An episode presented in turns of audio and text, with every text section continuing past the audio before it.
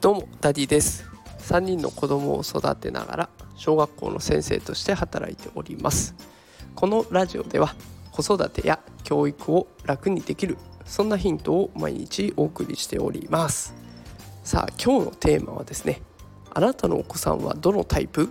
学校ズームメタバース。広がる学校の選択肢というテーマでお送りしていきたいと思います。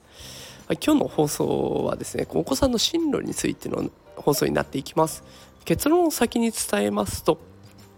お子さんに合った進路を選べるといいよねというような形の内容になっておりますのでもしよかったら最後までお聞きください。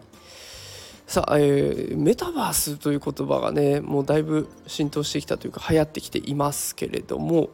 えー、今回紹介したニュしたいニュースがありまして上村学園というところがバーチャル校舎を開設したよというニュースが、え、耳に入りました。でそこではねメタバースの空間仮想空間ですね。あのゲーム上の空間みたいな感じです。そこのメタバース空間で学校を開くというものが取り上げられておりました。で以前から N 校とか S 校って言われるところはオンライン登校にも力を入れていましたが、まあ、こういうのに続いてねいろんな学校がオンラインでの登校を進めています。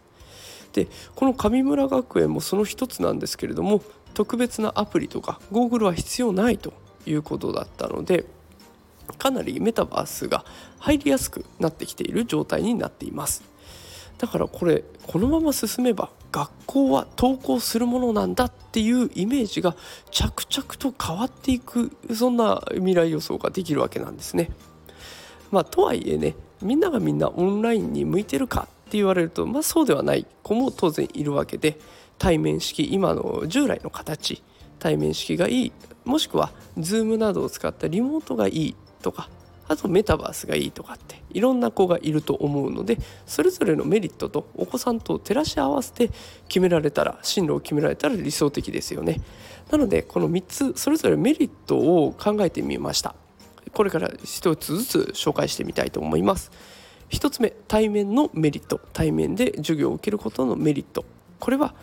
直接のコミュニケーションが取れる。直接コミュニケーションを取るということは当然ね表情だったり身振りだったりいろんなものをよく見て観察して相手の思いを推測するっていう力が育まれてきますのでコミュニケーション能力は上がっていきます。これは人との関係を築くのが好きな子に向いているかなと思います。2つ目リモートで授業を受けることのメリット。このリモートの特徴としてはやっぱり顔出しの必要がなくなるっていうところですよね。でまた声を出すのも苦手だっていう時にはチャット形式でコミュニケーションを取れるので文章を書く力だとか文章を読み取る力が上がってきます。だからこのリモートで受ければ人と関わるのが苦手な子でもこのリモートを活用することができるわけなんですね。で3つ目3つ目はメタバース。メタバースで授業を受けるメリット。これ何なのかっていうとちょうど対面式とリモートの中間ぐらいのイメージでいてください。これ自分でアバターを作ることができてメタバース上でアバター分身ですね。自分の分身を作ることができるしアバター同士のコミュニケーションも取れるので自己表現がしっかりできるんですね。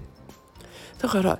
自分の考えてることをアバターで表現してで友達のアバターと